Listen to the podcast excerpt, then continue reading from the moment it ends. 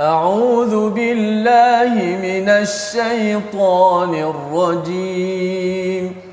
بسم الله الرحمن الرحيم.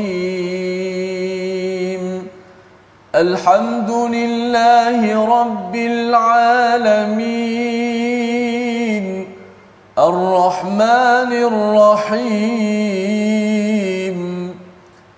مالك يوم الدين.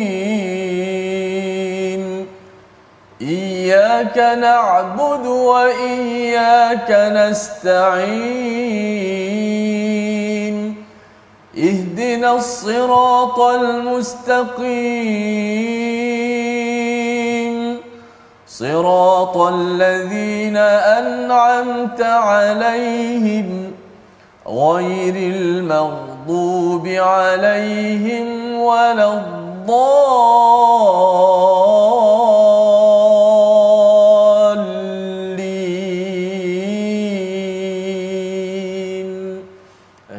Assalamualaikum warahmatullahi wabarakatuh. Alhamdulillah wassalatu wassalamu ala Rasulillah wa ala alihi wa sahbihi wa mawalah. Apa khabar semua penonton-penonton, sahabat-sahabat yang dimuliakan?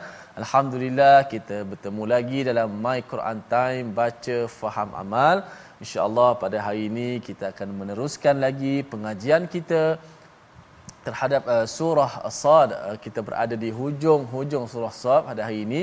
Itulah muka surat yang ke-457 yang akan kita tadabbur dan sudah pastinya bersama dengan Profesor Madia uh, Dr. Ahmad Sanusi.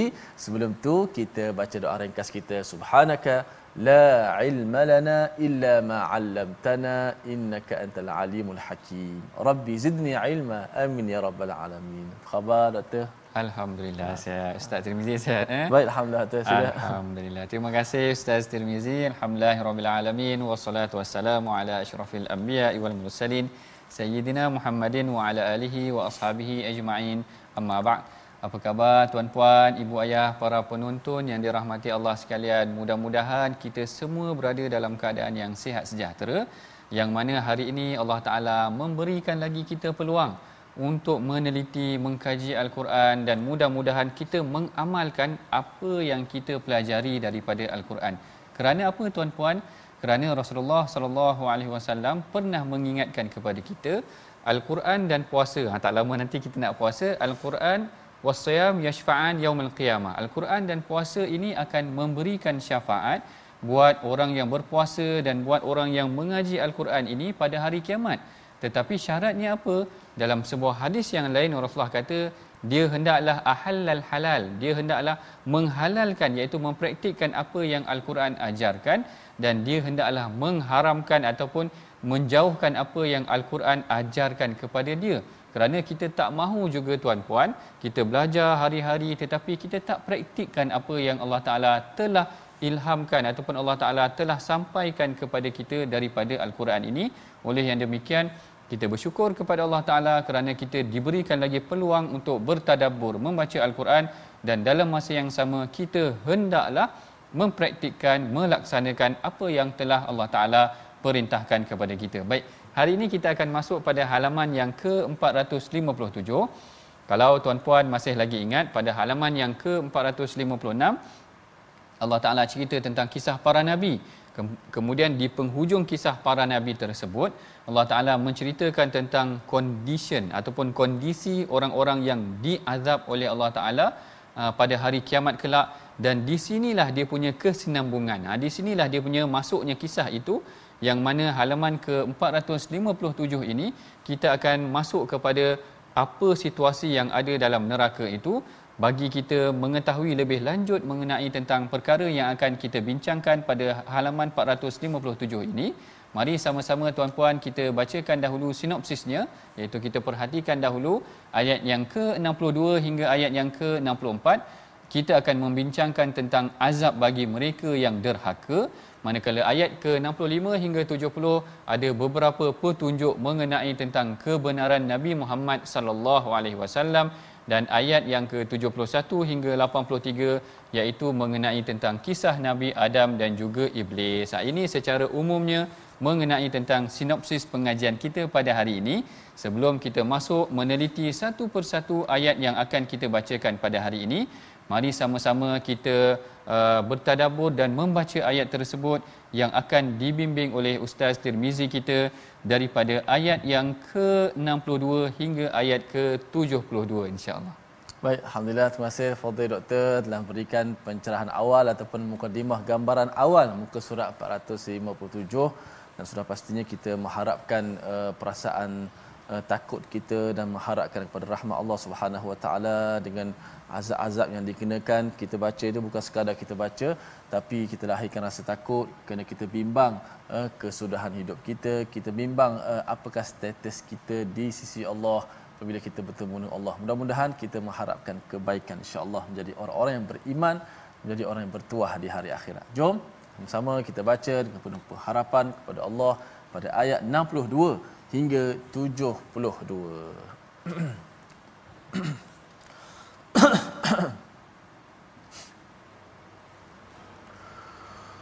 أعوذ بالله من الشيطان الرجيم وقالوا ما لنا لا نرى رجالا كنا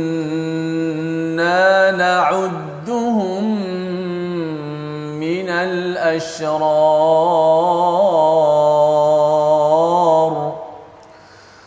وقالوا ما لنا لا نرى رجالا كنا نعدهم من الأشرار.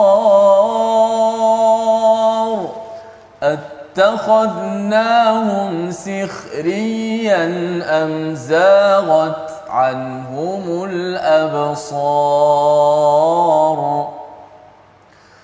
إن ذلك لحق تخاصم أهل النار.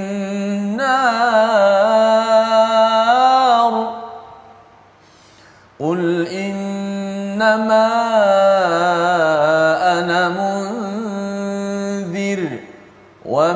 من إله إلا الله الواحد القهار.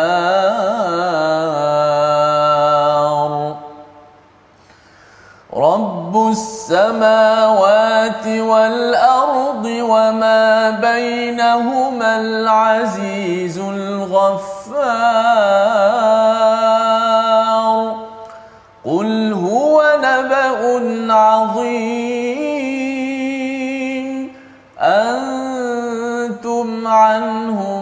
معرضون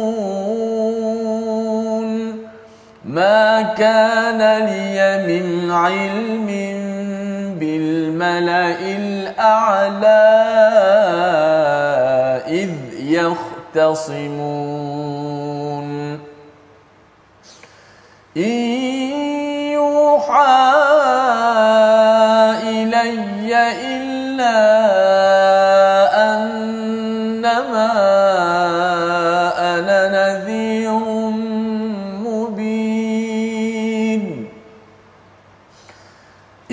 قال ربك للملائكة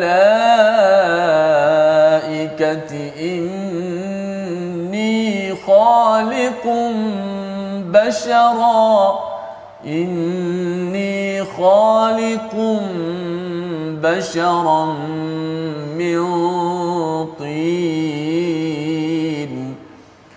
فإذا سويته ونفخت فيه من روحي فقعوا له ساجدين صدق الله العظيم Sadaqallahul Azim dan pada ayat yang ke-62 Allah Taala berfirman dan orang-orang yang derhaka berkata mengapa kami tidak melihat orang-orang yang dahulu di dunia kami anggapnya orang-orang yang hina ataupun orang-orang yang jahat Perkara ini sebenarnya adalah dialog ataupun ungkapan yang dilontarkan oleh mereka yang ego di muka bumi sehingga mereka merasakan bahawa ada golongan-golongan yang dipandang rendah ini yang sebenarnya yang akan masuk neraka. Ha, pandangan dia orang sebegitu. Lalu Allah Taala ceritakan tentang apa yang akan berlaku dalam neraka. Golongan-golongan ini sebenarnya mereka tersilap, tersalah pandang. Mereka menyangkakan orang ini yang akan masuk neraka, sebenarnya mereka yang akan masuk neraka. Lalu mereka bertanya dalam syurga, dalam neraka, waqalu ma lana la nara rijalan kunna na'udduhum minal ashrar dia tanya dia kata eh kenapa kita tak nampak eh orang-orang yang dulu kami pandang jahat ataupun hina yang ada dulu di muka bumi kita ingatkan dia hina dan jahat tetapi dia tak ada dalam neraka ha, yang ini Allah Taala memberikan kita pengajaran bagaimana sebenarnya jangan kita memandang rendah kepada orang lain ketika menghuraikan mengenai tentang ayat yang ke-62 ini sebenarnya tuan-puan Al-Imam Qurtubi dia meriwayatkan ada pandangan daripada Saidina Abdullah bin Abbas. Dia kata sebenarnya Abdullah bin Abbas begitu juga dengan Mujahid iaitu seorang tabi'in yang pakar dalam bidang tafsir menyatakan dia kata ayat ini sebenarnya menceritakan tentang kisah Abu Jahal nanti pada hari kiamat iaitu Abu Jahal apabila dia dimasukkan ke dalam neraka dia mencari sahabat-sahabat yang dia pandang rendah dahulu yang dia pandang hina dulu.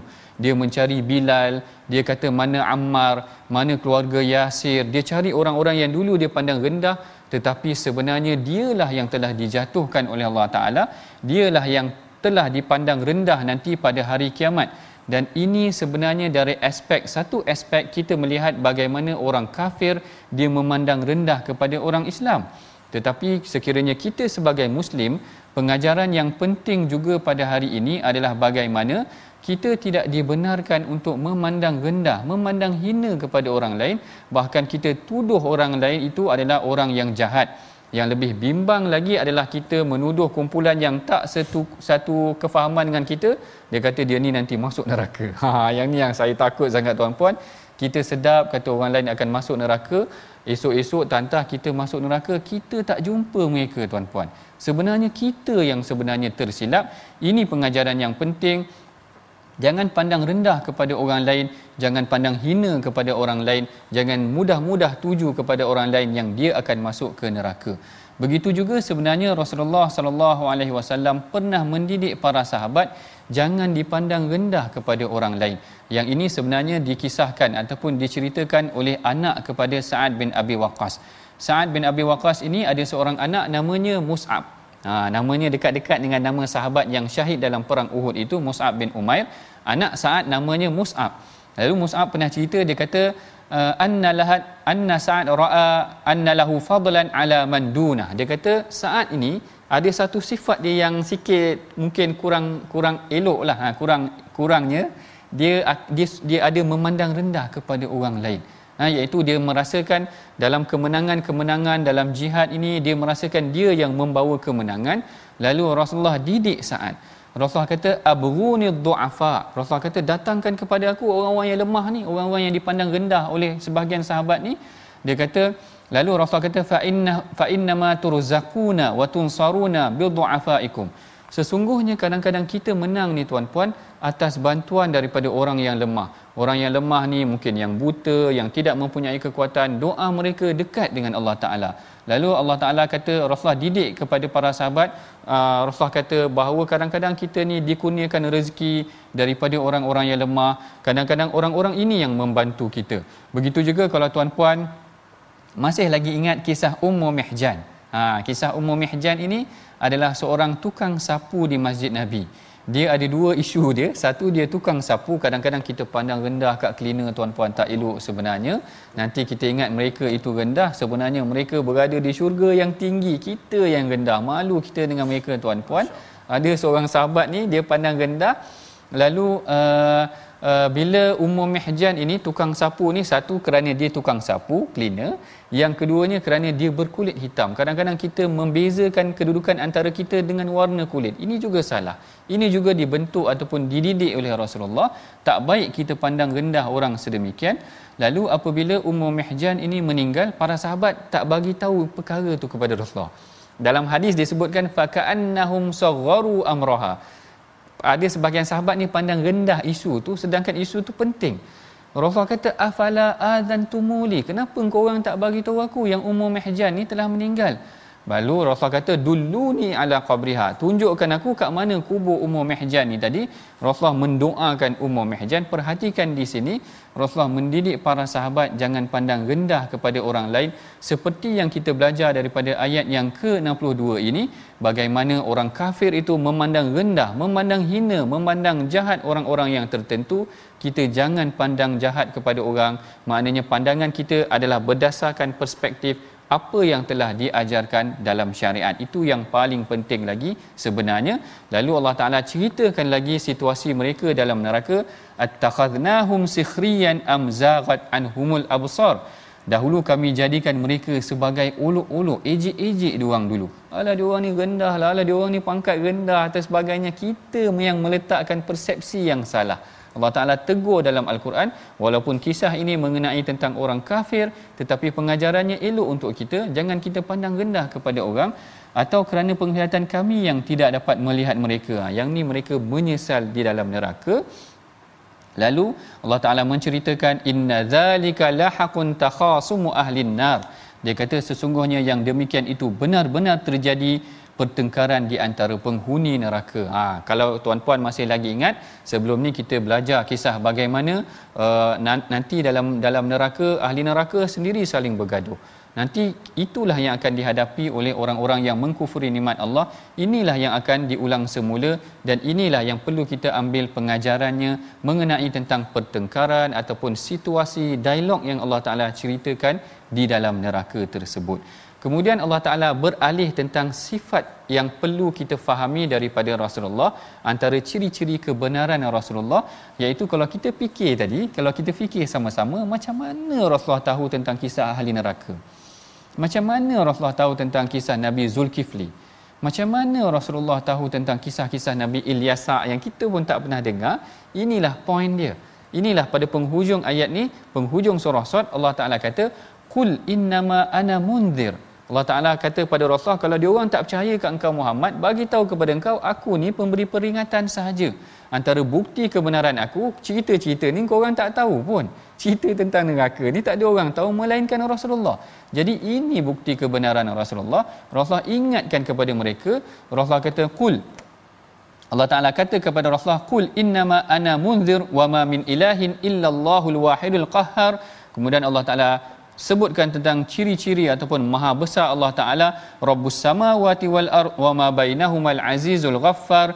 Kemudian Allah Taala menjelaskan meminta kepada Rasulullah menjelaskan kepada mereka qul huwa nabaun azim. Ini adalah berita yang benar dan besar. Orang kafir tidak boleh menerima keadaan bagaimana kita ini akan dihidupkan semula. Cuba kita sama-sama fikir kadang-kadang mungkin kerana kita ini telah dilahirkan dalam keadaan Islam kita telah disusun tentang akidah kepercayaan uh, kita kita rasa mudah nak percaya oh nanti kita akan dibangkitkan semula kerana kita telah dididik daripada kecil Cuba bayangkan saudara-saudara kita yang baru memeluk Islam. Macam mana mereka nak fikir, tak pernah mereka terfikir sejak daripada lahir, mereka ini akan dibangkitkan semula, benda tu tak pernah diajarkan kepada mereka. Saya pernah bertanya sendiri dengan orang putih, yang kadang-kadang tuan-puan dulu saya belajar kejap dekat UK, buat PhD-nya di sana. Ada juga dialog kadang-kadang tanya kepada dia orang tentang syurga, neraka. Saya teringat dari satu dialog dalam BBC Radio. Waktu saya drive nak pergi ke universiti, uh, waktu tu dialog antara DJ dengan pemanggil. Uh, dia, dia tanya tentang do you live uh, do you believe tentang kewujudan God tentang uh, Tuhan syurga dan neraka semuanya semua tu? Ada pembang, pemanggil yang call. Pemanggil kata dia kata kalau aku percaya tentang wujud syurga neraka ni semua orang akan berlumba-lumba nak mati. Dia kata maknanya mesti semua orang berlumba-lumba nak mati kerana nak masuk syurga ataupun neraka sama ada macam tu. Jadi dia orang tak boleh terima tuan-puan, tiba-tiba kita nak datang cerita pada dia orang. Ha macam tu bukan senang. Itulah yang dibawa oleh Rasulullah nak ceritakan kepada orang kafir, nak ceritakan kepada kaum Quraisy, engkau orang akan dibangkitkan semula. Itu yang kalau kita tengok kisah Ubay, kisah Al-As bin Wa'il yang dia pecahkan uh, tulang tunjuk kat Rasulullah, boleh ke tulang ni dibangkitkan semula? Dia orang tak boleh terima tuan-puan.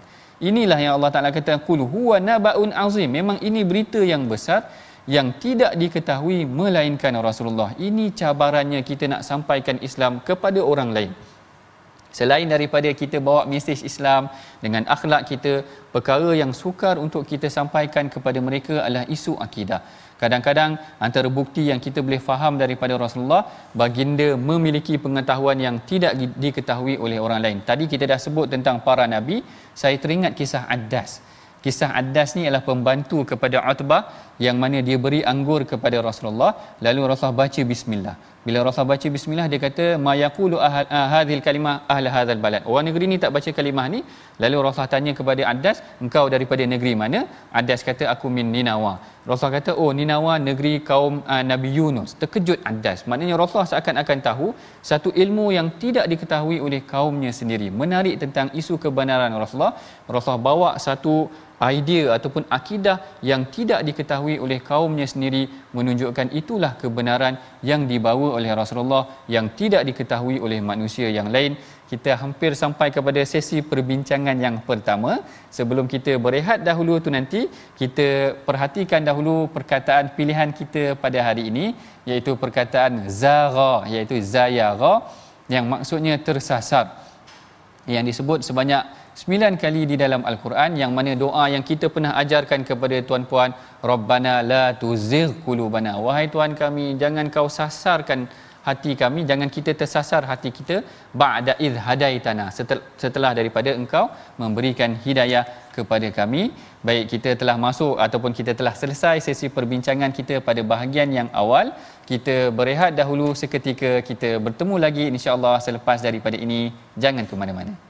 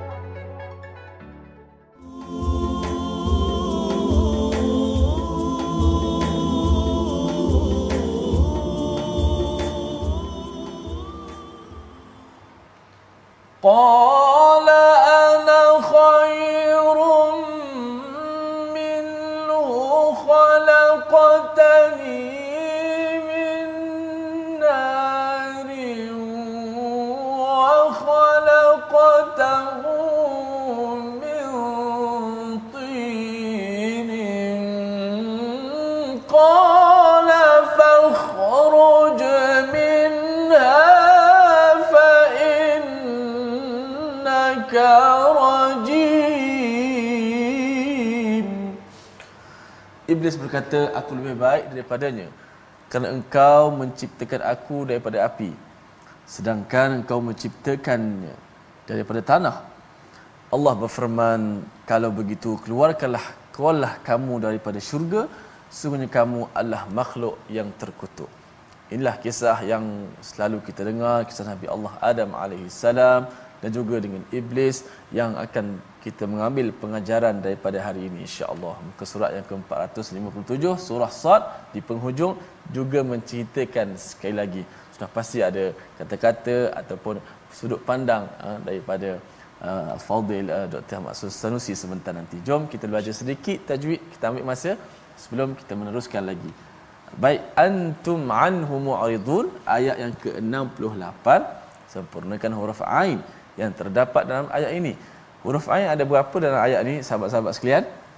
Ada berapa huruf ain kalau kita lihat dalam ayat yang ke-68 ayat yang pendeknya hanya ada dua tiga perkataan saja.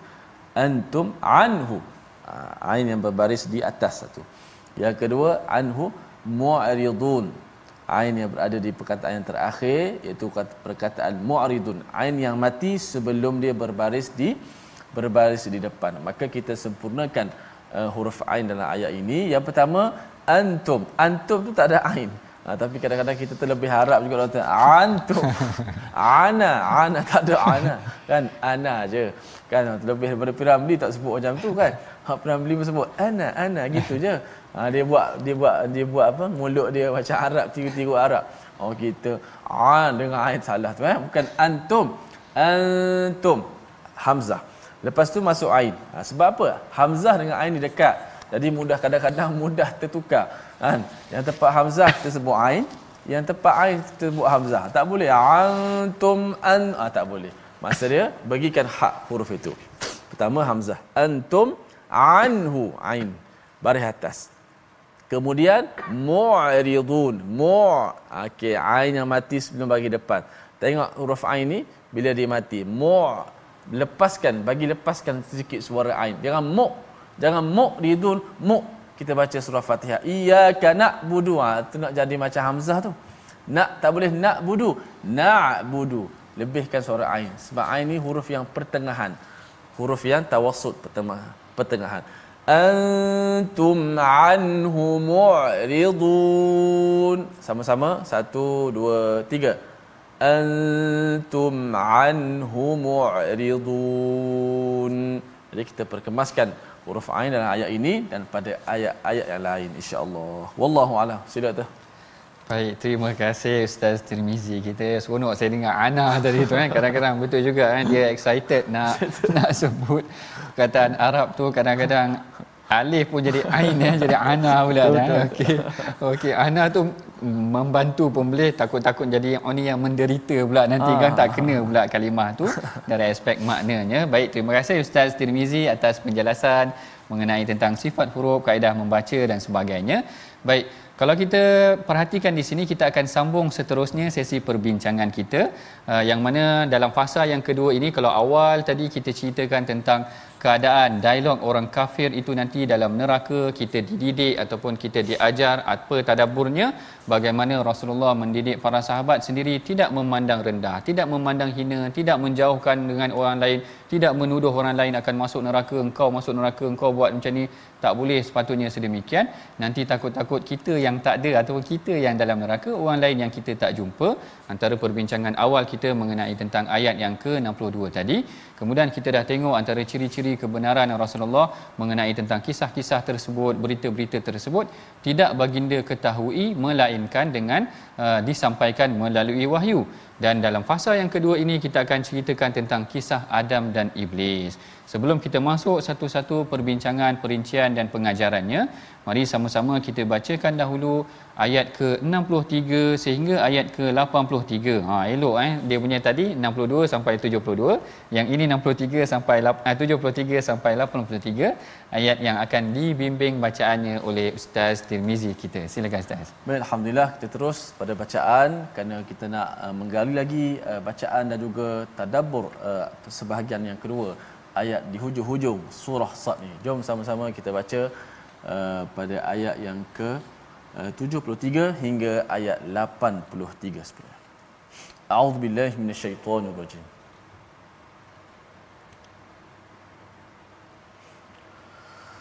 فسجد الملائكة كلهم أجمعون.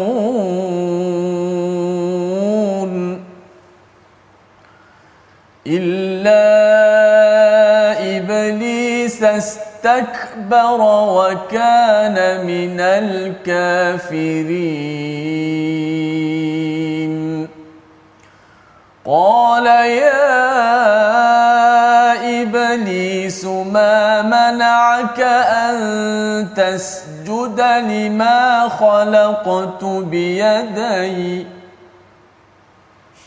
أستكبرت أم كنت من العالين؟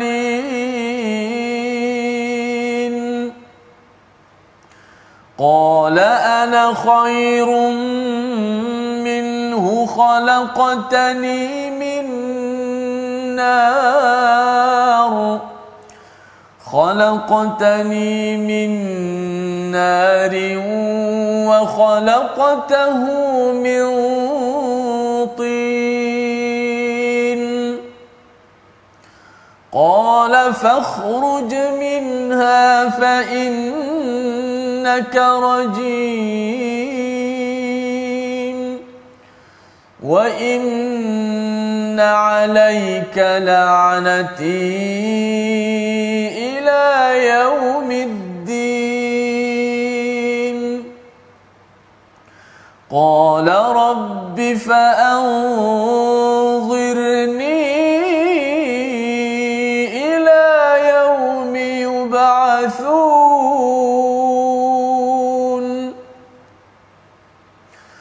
قال فإنك من المنظرين. إلى يوم الوقت المعلوم.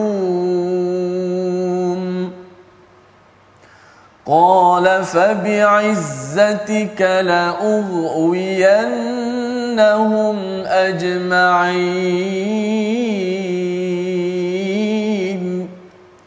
إلا عبادك منهم المخلصين صدق الله العظيم Sadaqallahul Azim dalam ayat yang ke-73 Allah Taala berfirman lalu para malaikat kesemuanya bersujud kecuali iblis ia menyombongkan diri dan ia termasuk dalam golongan orang yang kafir ataupun golongan yang kafir. Ini adalah intipati yang paling penting dalam part perbincangan kedua kita pada hari ini tuan-puan iaitu mengenai tentang kisah kejadian Adam dan juga tentang bagaimana iblis itu angkuh istakbara eh. Maknanya dia adalah golongan yang membesarkan dirinya sombong iaitu dia menolak kebenaran atas apa yang telah diperintahkan oleh Allah kepada dirinya. Atas sebab itulah kalau kita perhatikan uh, yang ini pandangan al-Imam Ibnu Ashur. Eh, al-Imam Ibnu Ashur kata barangkali dia kata barangkali sebenarnya kisah Adam dan iblis di dalam surah Sad ini antara ayat yang terawal menceritakan mengenai tentang kisah ini kerana apa? Kerana kalau kita ingatkan surah Baqarah itu adalah kisah yang menceritakan yang terawal. Kalau kita perhatikan suratul Baqarah dia turun di Madinah ataupun dia adalah surah Madaniyah iaitu yang diturunkan setelah daripada hijrah. Lalu kalau kita tengok surah Sad ini ianya diturunkan uh, ketika mana Rasulullah masih lagi berada di Makkah. Dan kalau menurut pandangan al-Imam Ibn Ashur barangkali ini antara kisah yang terawal yang Allah Taala ceritakan kepada Rasulullah bagaimana asalnya ataupun bagaimana keadaan Nabi Adam ketika baginda diuji dengan sifat iblis yang sangat takabur ataupun yang sombong ini yang menolak kebenaran. Jadi kalau kita tengok di sini uh, sifat takabur ataupun sombong ini boleh diberikan ataupun dibahagikan kepada dua bahagian. Sifat takabur ataupun sombong yang pertama adalah sombong daripada kebenaran. Al-kibril al-kibru batarul haq. Ha, dalam hadis Rasulullah kata, kibir ini dia menolak ataupun memecahkan kebenaran. Yang ini yang telah berlaku kepada uh, kisah iblis sendiri yang mana dia menolak kebenaran.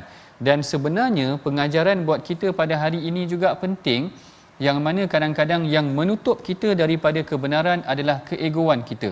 Yang ini saya kira sebenarnya kisahnya telah banyak. Kisah bagaimana Abu Jahal bukan kerana dia tak tahu yang Rasulullah itu benar. Dia pernah mendengar al-Quran dan dia tergoda dengan al-Quran. Begitu juga dengan Al-Walid Ibn Mughirah mereka tahu tentang keseronokan keindahan al-Quran dan kebenaran al-Quran tetapi mereka menolak kerana keegoan diri mereka. Ha, yang ini adalah sifat kibir ataupun sifat takabur yang pertama iaitu takabur daripada kebenaran.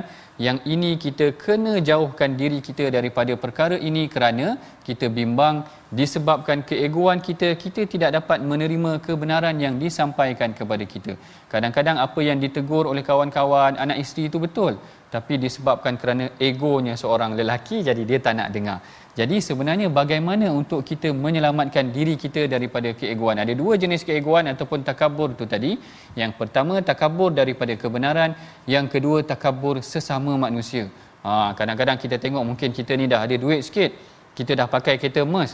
Kita tak nak keluar dengan kawan kita yang pakai kancil dan sebagainya lah. Maknanya ada sifat takabur sikit dengan kawan-kawan kita ataupun dengan uh, keluarga kita kerana uh, nikmat yang diberikan oleh Allah Taala kepada kita. Jadi atas pengajaran ini, atas tentang pengajaran sifat iblis yang takabur ini, bagaimana sebenarnya boleh kita menyelesaikan menyelamatkan diri kita daripada uh, apa termasuk dalam golongan orang yang sombong ini. Nah, yang pertamanya yang disebutkan salah satu tips ataupun teori ataupun kaedah untuk kita menjauhkan membuang diri kita daripada sifat uh, takabur ini. Yang pertama kita bacakan buat diri kita tentang kelebihan sifat tawaduk. Ha, kadang-kadang orang rasa macam ego ni yang hebat ataupun ego yang penting tetapi dalam jiwa kita kita kena baca juga tentang kelebihan-kelebihan orang yang bersifat tawaduk ini. Bahkan kalau kita tengok kisah Rasulullah adalah seorang pemimpin yang tinggi tetapi sangat tawaduk dia boleh berjalan dengan seorang hamba wanita ataupun hamba perempuan di Madinah. Yang disebutkan oleh Saidina Anas dia katakan atul amatu min imai ahli Madinah la ta'khudha bi yadi Rasulillah. Ada seorang hamba perempuan. Hamba ni orang pandang rendah orang gaji dan sebagainya. Mungkin orang pandang rendah tetapi Rasulullah boleh keluar dengan dia. Rasulullah kata fatan taliqu bihi. Rasulullah berjalan dengan dia haitsu sya'at. Maknanya kat mana-mana yang dia nak Rasulullah nak menunaikan hajat dia. Rasulullah pernah menunaikan hajat seorang buta Rasulullah pernah menunaikan hajat orang-orang yang lemah tu tadi menunjukkan maknanya Rasulullah merendahkan diri dia. Tidaklah rasa kadang-kadang kita ni dah ada jawatan sikit dah ada jawatan sikit kita tak nak duduk dah dengan orang-orang yang yang kita rasa rendah dan sebagainya. Ini adalah satu sifat yang kita kena belajar daripada Rasulullah sallallahu alaihi wasallam sendiri yang pernah diceritakan oleh uh, para sahabat. Dan kemudian yang keduanya antara perkara yang kita boleh uh, pelajari daripada Rasulullah juga adalah meninggalkan uh, apa rasa seronok dengan pakaian ataupun kemewahan ha, yang ni kita kena belajar juga kerana uh, Rasulullah pernah menegur seorang lelaki yang pakaiannya kan dilabuhkan pakaian dilabuhkan pakaian rupanya ada satu adat ataupun budaya Arab orang yang labuhkan pakaian ni macam dia dia sedang memakai pakaian kebesaran ha. kalau kita tengok raja-raja yang dulu-dulu yang Rom tu kan dia ada dia punya selimut ya. dia tu yang dia berjalan habis selimut dia sapu sampah dia semua. Habis dia sapu rantai itu ada wujud kesombongan so ah daripada pakaian kadang-kadang kita tak perasan berlaku wujud kesombongan. Kadang-kadang begitu. Yang itu juga yang ditegur oleh Rasulullah yang sehingga kan Abu Bakar terasa. Abu Bakar tanya kepada Rasulullah aku ni termasuk ke Rasulullah? Jadi Rasulullah kata bukan itu yang dimaksudkan tetapi yang aku maksudkan adalah orang yang berbangga dengan pakaian dia Ha, kalau orang perempuan ada geng-geng beg tangan yang tertentu ni, ha, dia tak nak kawan dengan beg tangan yang tertentu. Contohnya lah, saya pun tak tahu contoh-contoh beg tangan yang kan tersalah sebut nanti orang gelak pula nanti kan tersalah sebut jenis beg tangan pula nanti. Ya. Ada jenis-jenis orang begitu, dia ada geng-geng dia. Orang yang dalam geng ni dia pakai pakaian yang mewah-mewah begini, tak nak kawan dah dengan kawan-kawan yang mungkin uh, pakai selipar saja dan sebagainya. Ini mengenai tentang bagaimana pemakaian mendidik kita juga dan juga antara perkara yang disebut juga dalam hadis adalah bagaimana Rasulullah suka agar kita ni bergaul dengan orang yang lebih rendah daripada kita. Ah yang ni sebenarnya menarik. Kerana apa? Ya, dalam sebuah hadis Rasulullah pernah menyebutkan tentang bagaimana salah satu kaedah untuk melembutkan jiwa ataupun hati kita tuan-puan adalah kita duduk seketika bersama dengan anak-anak uh, yatim ataupun fakir miskin. Kerana bila kita duduk dengan orang susah ni, yang ni kalau tuan-puan ada kesempatan, saya sendiri kalau di universiti dulu ada program-program kebajikan masyarakat yang kita turun kepada gelandangan, kita turun ke orang-orang yang susah, kita turun keluarga yang susah. Memang kalau kita duduk dengan dia kadang-kadang menginsafkan tuan-puan. Ada seorang ibu tunggal tu anak dia dengan anak tiga orang OKU, kita pun tak boleh nak fikir macam mana dia nak survive dengan rumah dia yang sempit kita orang pergi tengok keadaan mereka jadi kita akan rasa Allah kita ingatkan kita susah orang lain lagi susah kemudian pergi keluarga yang kedua uh, dia collapse muda lagi tetapi mungkin Allah Taala uji dengan penyakit awal-awal lagi dah sakit kita rasa insaf kejap Ha, yang ini yang Allah kata kita nak lembutkan jiwa kita, libatkan diri kita tuan-puan bersama dengan anak yatim, orang-orang miskin, orang-orang yang susah. Kadang-kadang dia akan mencairkan, melembutkan jiwa kita. Kita duduk sibuk duduk dengan kawan-kawan yang pakai beg tangan mahal ke ataupun kereta-kereta mahal. Kita tak tunduk duduk bersama dengan orang lain, kita tak nampak. Bila kita duduk dengan mereka, kita akan rasa kesian kita duduk dekat kawasan-kawasan perumahan yang dikatakan perumahan rakyat termiskin ataupun rakyat yang miskin ini duduk dengan dia orang tengok macam mana dia nak survive. Kita sekurang-kurangnya kadang-kadang kita terdetik. Aku nak tolonglah dia bagi sikit sumbangan. Sekurang-kurangnya itu melembutkan jiwa kita.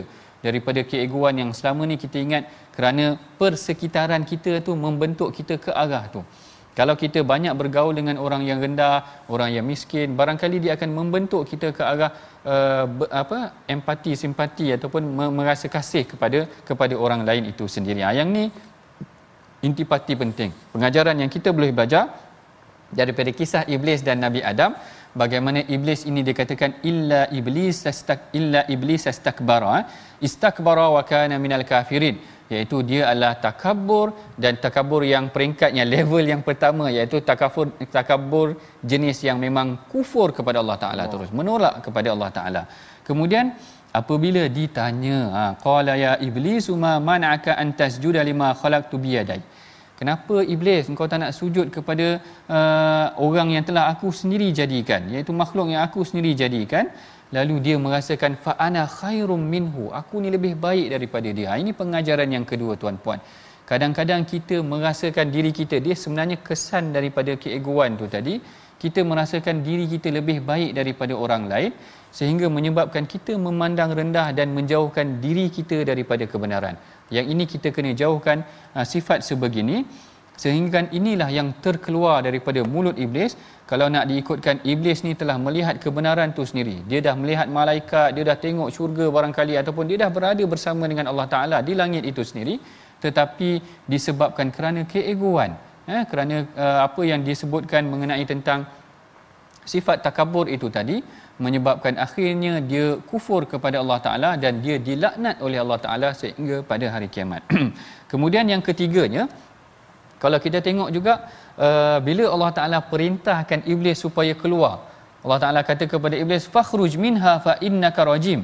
Keluarlah kamu daripadanya daripada syurga itu fa innaka rajim kerana engkau ni telah terkutuk. Kemudian apa yang iblis buat? Ah ini menarik. Iblis merayu dia kata dan dia berdoa kepada Allah Taala qala rabbi fa anzirni ila yaumi yub'atsun wahai tuhanku maka berikanlah aku waktu sehingga pada hari dibangkitkan. Menarik dekat sini tuan-puan perhatikan iblis mohon kepada Allah Taala. Allah Taala perkenankan permohonan iblis. Qala fa innaka minal munzarin aku perkenankan doa kau. Tuan-puan fikir uh, seketika di sini fikir sejenak. Bagaimana iblis berdoa Allah Taala perkenankan doa dia. Hari ini kita tak nak berdoa ke kalau iblis berdoa Allah Taala boleh bagi perkenankan permohonan dia kita ni yang taat ataupun yang baca al-Quran yang tadabbur dengan al-Quran kenapa kita tak berdoa kepada Allah Taala? Dalam keadaan sakit ke kenapa kita tak berdoa kepada Allah Taala? Selepas solat kenapa kita tak berdoa kepada Allah Taala? Ataupun dalam solat kenapa kita tak berdoa kepada Allah Taala? Ini semua adalah sebenarnya menunjukkan sifat kebergantungan kita kepada Allah kalau iblis sendiri Allah Taala boleh perkenankan permohonan dia kenapa tidak Allah Taala uh, apa uh, menghalang permohonan kita? Bahkan dalam hadis yang kita pernah bincangkan sebelum ni Allah Taala kata uh, innallaha hayyun karim. Allah Ta'ala itu adalah pemalu dan sangat pengasih.